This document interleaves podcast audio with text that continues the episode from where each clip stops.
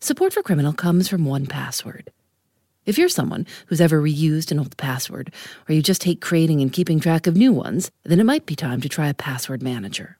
1Password generates as many strong, unique passwords as you need and securely stores them in an encrypted vault that only you have access to. All you have to do is remember one strong account password that protects everything else. Right now, our listeners get a free two-week trial for you and your family at onepassword.com slash criminal. That's the number one, password.com slash criminal for two free weeks. onepassword.com slash criminal. Hi, I'm Johanna Ferreira, content director at Pop Sugar Juntos. Juntos is all about celebrating Latin culture, pride, our many intersectional identities, and joy. Thanks to support from Prime, there's so much to get into over at Juntos this month. From conversations with the Latin minds behind our favorite new movies and resurrected TV shows, to thoughtful celebrity commentary and exclusive interviews with some of the biggest Latin music artists today. And it doesn't stop there. Get more of the music, movies, and shopping you love on Prime. Whatever you're into, it's on Prime. Visit amazon.com slash prime to get more of whatever you're into from streaming to shopping. And get all of our latest coverage at popsugar.com slash juntos. Con amor, Johanna.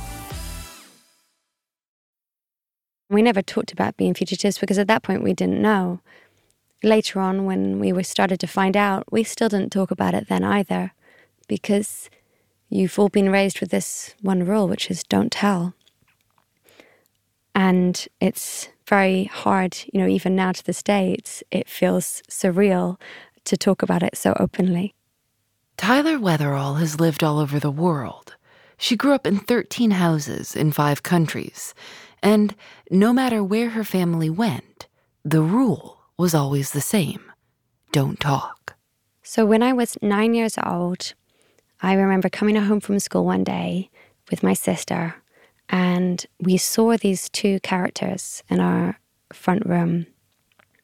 There were two strangers. I sort of remember them being these shady looking figures. Um, and we went to let ourselves in and mum was there at the at the back door to greet us and she told us that we should go back to our neighbor's house. Um, who was a good friend of ours and wait there for her. And we could tell that there was something amiss in the way that she said this. So we went back to our neighbor's house and i remember even that night we, we ended up staying over because she'd phoned and said that granny was sick and that she would uh, see us the next day. And that night sleeping at our friend's house, we whispered about it. And even then, we knew something was wrong, um, that these people who were in our living room represented something was going to change. Um, and it was maybe a week later, and she hadn't woken me up for school one morning. And I actually remember, I remember it really vividly because I thought that we'd been allocated a day off. I thought it was a reward for something. Uh, and I was excited by this day off. And I went downstairs, and mum was waiting for us and her. She had this amazing bed. We call it the never ending bed. It's this enormous king size bed where we've spent many mornings and Christmases and birthdays and where I would curl up when I was sick. And she was sitting up in this bed, uh, waiting for me and my sister. We made a round of tea and we all got in, and she told us that there was something important she was going to have to tell us. Um, that something had happened and things were going to be quite difficult for some time. And then she told us that dad uh, was a fugitive, he was wanted by the police, and that they were looking for him, and that he had gone. She didn't know where, and she didn't know when we'd be able to speak to him again.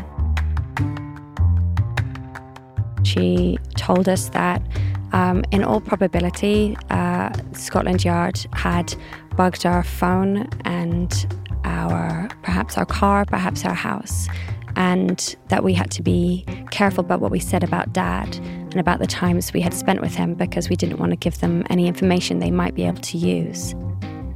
And then we noticed them shortly after that. I remember my sister pointed them out to me one day that they followed the car home from school.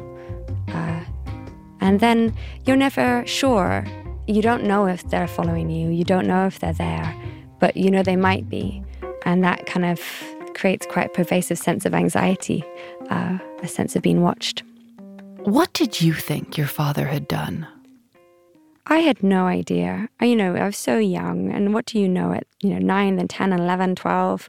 um, you don't know a lot. You don't have a very nuanced understanding about the nature of different crimes. So when you when you have like, I understood he must have done something pretty bad because all these people were after him, and I I couldn't imagine that it was something small, all this trouble.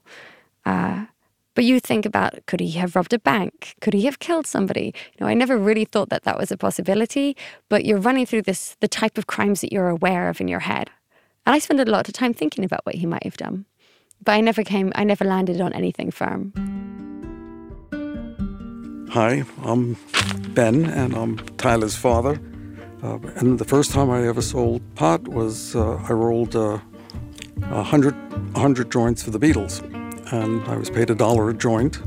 Ben is a pseudonym. He agreed to speak with us on the condition that we didn't use his real name. He grew up on Long Island in the 1950s. He went to school at the University of Pennsylvania, where he studied finance. And then he got a job on Wall Street. He was successful, both in his real job and his side job, selling pot. At first, I was very nervous around pot. I had um, uh, a Wall Street business. I was uh, doing well, uh, and it made me very nervous to be around pot. I was afraid I was going to lose my license. And slowly, uh, over time, I became more and more comfortable with larger amounts of pot. Uh, and uh, I had a friend who was bringing up pot from Florida, and they were at first, they were bringing it up in suitcases, and they would actually put the suitcases on airplanes. At that point, they weren't checking suitcases uh, for terrorists, and sometimes they just put the suitcases on the on the plane without even a person being on, and uh, someone would pick it up at the other side. So it was definitely more fun than Wall Street, and the people were a lot nicer. And there was demand in the in the country for more and more pot. Uh, this was the uh, this was the mid 70s then. And then I finally left Wall Street and uh, I moved to California. And my, and my business grew to the point where uh, other people who were bringing in pot would come to me to sell pot. So at that point, I realized that, uh, well, maybe I should bring, be bringing in the pot since uh, I was selling it for these other smugglers. And what I started to do was take my Wall Street principles, or the things that I had learned in Wall Street, and started to apply it to uh, the pot business, such as uh, raising money to finance a trip, um, paying people uh, three to one on investments. And then we started to um, actually develop a, a marketing they started putting decals on the bags of pot so people could recognize their brand, and the stakes kept getting higher. What is it about risk that's so appealing? I guess it's the reward. Uh, and, and, and maybe the unknown. I always like to uh, gamble, not wild gambling, but uh, measured gambling. And that's why the stock market appeals, and it still does. It's a little bit of the unknown that makes it more interesting, not knowing what's going to happen every day. He was also making a ton of money. He collected art, vintage cars. He built a huge yellow house in Northern California with a two acre lake, an octagonal tennis court so balls couldn't collect in the corners. They had ponies, an elaborate playground for his kids. We were just a normal family living uh, a very idyllic life. And um, and then I would go off and make my payphone calls and we have uh, secret meetings. And of course, uh, it was scary, but you, you don't realize what level of fear you're able to deal with until you're faced with it. Once they installed a false wall in the back of a truck and then went to Goodwill and filled it with furniture, thinking that if they got stopped, no one would want to unpack all of that. And even if they did, the pot was still hidden behind the false wall. They chartered planes. One time he commissioned a hundred foot three masted schooner to sail from Thailand to Tacoma, Washington, packed with pot. He was an actual drug kingpin at the top of his game. But then, everything went wrong. He packed up his wife and kids and started running. I'm Phoebe Judge. This is Criminal.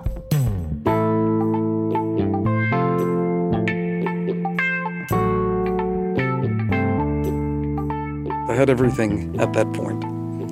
I really should have stopped. And uh, and then uh, the person that I was involved smuggling with was doing another venture, and he asked me if I wanted to invest, which I was tempted and, and I clearly shouldn't have, and I, I did invest. And I also had some of my friends invest in the in the venture. And where it was supposed to be a smaller venture, it kept getting uh, larger and larger. Uh, what do you mean? What type of venture? Well, the venture was our contact in Thailand. They would isolate a piece of property in Thailand in the jungle, and they would just grow pot dedicated to our venture.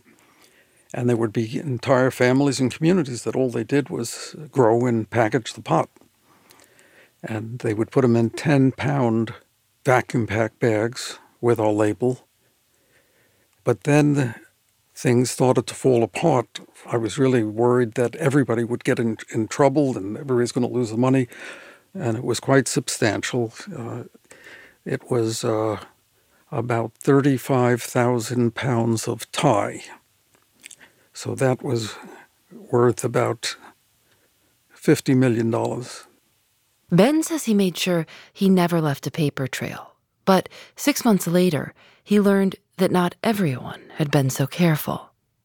One of the men he'd been working with was raided, and identifying information about Ben was found in some of the documents. At that time, I was receiving uh, information about what the FBI was doing on the investigation. Uh, how I received it uh, is, is, not important, but it reached a point where I realized that uh, it was going to fall apart for me, and I had the choice of fighting it, which I knew I would lose based on on uh, the way things came apart. Uh, Reagan was president, and Nancy Reagan was saying no to drugs, and uh, the sentences were beginning to be draconian, and uh, they were trying to make examples. So I could be facing uh, 20 years to life for uh, organized crime. And so I talked about it uh, with my wife, and she was always quite adventurous as, as well. She was a very interesting, brilliant lady and uh, but she really, you know, didn't want to see me go to the prison, and uh, so we talked about it, and I did a bunch of research on which countries had extradition, which didn't. Or I had some friends in Europe that were living very nicely in the south of France and in England uh, as fugitives, and seemed very happy.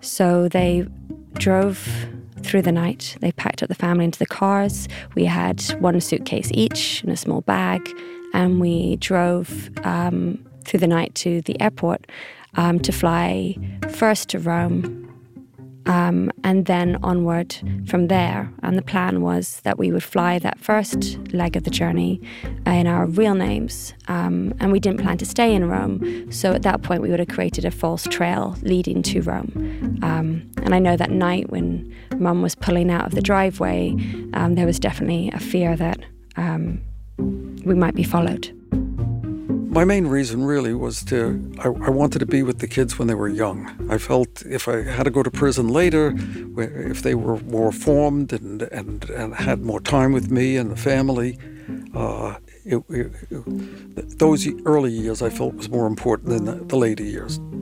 Did you have enough money to run comfortably? How much money were you Ab- leaving with? Uh, absolutely, I had enough money uh, to live comfortably, and I was also somewhat uh, uh, knowledgeable about investing it so I could make more money with, with the money. I have plenty of money to leave with, uh, no problem. Millions and millions of dollars. Mi- oh, millions, yes. I think at, at that time when I left, I had, I think, like $5 million liquid. liquid. How difficult was it to keep what was going on from your children? Did they just think this was a big adventure? Well, they didn't know what was going on. To them, it was. Uh, we we first went to Portugal, and the kids were young, so they were too young to really uh, have a sense of what was going on. And we went to a nice community, and they went to pretty good Euro- European schools, and we had a lovely family life. Tyler's family was constantly on the move Rome, Portugal, England, the south of France, back to England. He wanted to resurrect that life that we'd given up, that beautiful life in the yellow house, uh, he wanted to make it better and to fix it. But in doing that and in that fixation on that goal, he lost himself to that and he became, I think, quite distant um, for mum. Um, his entire life revolved around talking to lawyers on the phone. He was also, his organization, by the time um, he got into trouble, had grown it to about 20 people. And each of those people who were implicated, he was trying to support. So some of them were also in hiding. Some of them were going through the court system back in the States. And I, you know, I think deep down he felt incredibly responsible uh, for them and had a, a, a burden of guilt as well that it had all fallen apart like this. Uh, and so those were his days, was on the phone trying to contain this disaster that happened in, in everybody's lives. And I think that took a, that put an enormous strain on their marriage and it couldn't sustain that. And I think by that point, um, it was very difficult for my mum to accept how far this had changed our lives uh, how much she had to sacrifice in order for him to be free.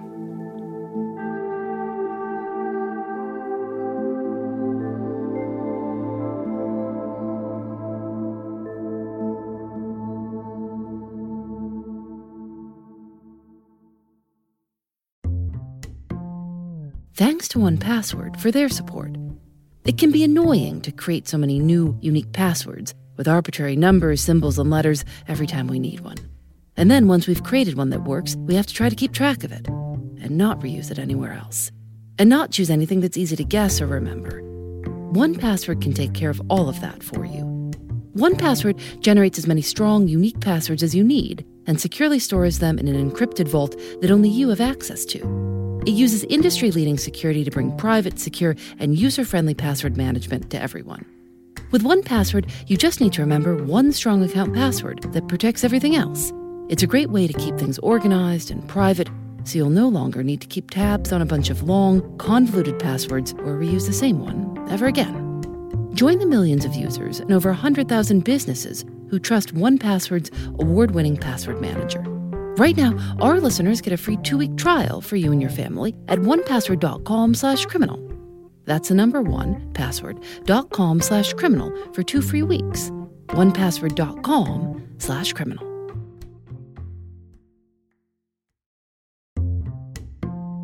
Support for Criminal comes from Factor. After a long day at work, sometimes the most convenient dinner option is ordering takeout. But if you make a habit of it, it can get pricey. Factor offers restaurant quality, ready to eat meals delivered right to your doorstep. Factor's meals are both nutritious and tasty, and you can choose from more than 35 different options weekly. They have a variety of meal types to fit your needs too, like keto, calorie smart, vegan, and veggie, and more, with plenty of delicious add ons also. I've tried Factor meals myself. Lately, I've enjoyed their shredded chicken taco bowl and Thai roasted vegetable green curry. You can get as much or as little as you need by choosing 6 to 18 meals per week. You can also pause or reschedule your deliveries anytime. Head to factormeals.com slash Phoebe50 and use code Phoebe50 to get 50% off your first box, plus 20% off your next box. That's code Phoebe50 at factormeals.com slash Phoebe50 to get 50% off your first box, plus 20% off your next box while your subscription is active. I don't know if resentful might be the right word. I, I think she was rightfully angry that he had put us in this situation And we were the ones at home with Scotland Yard breathing down our neck. And also a sense of, you know, when was this going to end? Tyler's mother and father separated. He moved to London, and they worked together to make sure he saw the kids as much as was safely possible. Most of all, she felt like the FBI had taken away our lives completely, and she didn't want them to win. She supported Dad when Dad was on the run and made sure that um, he got to see us. And she, I mean, by supported, I mean she helped him see us, basically, and helped him have a relationship with us. In London, Ben lived in a townhouse and had the attic converted into a playroom for the kids when they visited. Tyler remembers getting to watch The Simpsons and ordering pizza. He was living under his false identity and he was going and paying taxes under his false identity. He had legitimate businesses. He once got a speeding ticket and actually went to court for his speeding ticket, and they didn't know anything. Um, so it seemed pretty secure, but he also wasn't making the money he used to be making, and that money was dwindling. I think he never found he had something like uh, $200,000 of gold buried in someone's back garden, which he never found again. So he started to invest money for another pair of drug smugglers. And he he saw this, he didn't see this as risky at the time. For him, it was a sense of getting back to his financial roots. With Scotland Yard showing up at Tyler's mother's house, the family devised an elaborate method of secret communication. So the way it works is he we, we would have the numbers of the various payphones, and then we would set three appointments to speak uh, at three different payphones uh, with a different time and date for each one. And the reason you do always work three in advance was that if you missed one, there'd be a chance to catch up on the next one. And if you missed that one too, you would know that there was something wrong, and there'd be a third final phone call just in case. But you always wanted to make sure that those phone calls were planned in case one was missed. Um, and that was a warning system as well. So if we didn't hear from him on those occasions, or if he didn't hear from us, he'd know something was wrong. And he always, in the phone calls, and he also wrote us letters, he never specified where he was. And he had the, le- the letters are fascinating because you can see him trying to tell us about what he's doing and trying to connect with us while giving away absolutely nothing in case the letters were intercepted. These secret visits and phone calls and coded letters worked pretty well. Her father kept moving from place to place, managing to evade arrest. To celebrate Tyler's 12th birthday, it was arranged that she and her sister would travel to St. Lucia to be with their father. The girls made it there safely, but on the actual day of Tyler's birthday, authorities showed up at Tyler's mother's house in England, hoping to find Ben. And they raided the house, searching for evidence of where we were and they found i think we, we've never known exactly what they found. We think maybe our flight details or maybe one of our jacket pockets or something we'd overlooked um, something small. And that's when they came for us in st lucia. Tyler's mother called ben to warn him. Tyler remembers the phone call. She'd had a wonderful birthday. They'd gone scuba diving and seen a volcano. And we got back and we were going to go and have lobster that evening in Rodney Bay. Um, and I'd never had lobster before, so this was pretty exciting. And we'd gone up to get dressed for the evening, and we came back down, me and my sister, and we saw him in his office dressed for dinner on the telephone. And we knew at that point. We knew we knew immediately. Ben told the girls to pack their bags, and they took a car to the airport. And halfway along the road, he stopped in the middle of this um, banana field and he got out and he said that's as far as he was going to go with us and the driver would get us to the airport safely. And we, I mean, we'd been flying all over the world at this point by ourselves so we knew what we were doing. Um, and he said goodbye and he was sorry he screwed up my birthday. And uh, and I remember this image of him looking out the back of was looking out the back of the car and he was standing on this this road um, in the early morning this sport bag sort of thrown over his shoulder um, waving goodbye at us. And we didn't know you know, when we would see him again or how long it would be. Seven months later, Tyler and her sister got a letter. I will be content just to know that you are well and together. If you miss me, just think of that wonderful time together and know that it will surely happen again. Life is long and full of surprises. Much, much love, Dad.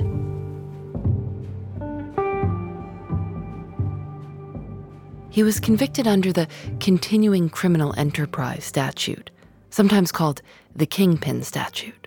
As well as a hundred odd different charges over the years. Every time he was going on the run or changing identities, each of these things carried charges. And so he had the original charges, then he had later charges from when he was investing the money for the other set of smugglers. He ended up accruing, um, I think, 143 different charges against him. He was given a month to get his affairs in order before his prison sentence began. I remember we went to Alcatraz, which is, uh, you would think, a, a, strange thing to do when you're about to start a prison sentence, but I guess that counts as sightseeing. And we made jokes all the way through. Um, but during this time, he also sat us down, and for the first time, he told us what he had done. It was surreal to hear it at last, and also to hear my dad talk about drugs, which by this point I kind of understood what drugs were, but I really didn't know very much. So to hear that he was a pot smuggler was wild. It it blew my mind. The things, and not just any pot smuggler, that he had been a major pot smuggler. He was sentenced to 10 years at the Lompoc Federal Correctional Institution. In the end, he served five years and a few months. I think the kids were uh, angry with me for a long time uh, for d- doing that last deal while I had kids, and and uh, at first I didn't accept responsibility. I always saw myself as a a victim because uh, uh, the way things fell apart. But after a time, I did accept that it uh, that I screwed up and I never should have done been involved at all, and if you could go back to that time when you were young with a Wall Street job, all above board, would you do anything differently?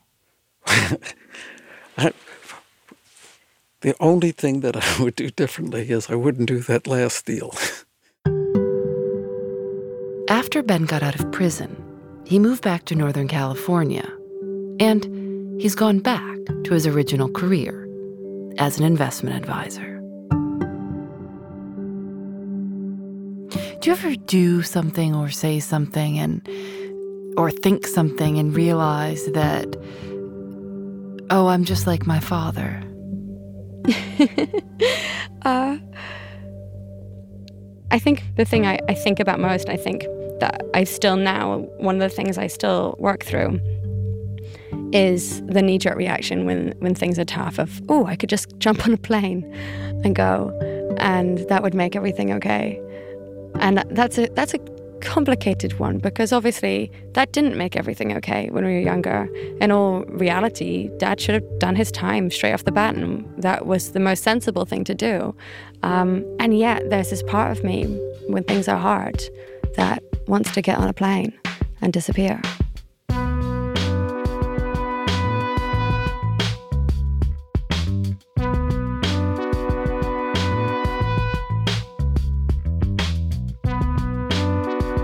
Criminal is produced by Lauren Spohr, Nadia Wilson, and me. Audio mixed by Rob Byers. Matilde Urfolino is our intern. Julienne Alexander makes original illustrations for each episode of Criminal. You can see them at thisiscriminal.com. And we're on Facebook and Twitter at Criminal Show. If you want to know more about Tyler Wetherall's life and her father, you can read her book. It's called No Way Home. Criminal is recorded in the studios of North Carolina Public Radio, WUNC. We're a proud member of Radiotopia from PRX, a collection of the best podcasts around. And we're excited to tell you about the latest from Radiotopia's showcase, The Great God of Depression. The Great God of Depression tells the story of a literary genius, a brain scientist, and their shared quest to understand the secrets of creativity here I was uh, 10 years ago, sort of at, the height of my so called career. I was, you know, success. I'd made money. I was at critical acclaim. Still, with all of that, I felt like an absolute loathsome, complete, worthless object who hadn't done anything and whose entire trajectory of my life had, had gone up and then was plunged down into absolute zero pit. Go listen. Special thanks to AdZerk for providing their ad serving platform to Radiotopia. I'm Phoebe Judge. This is Criminal.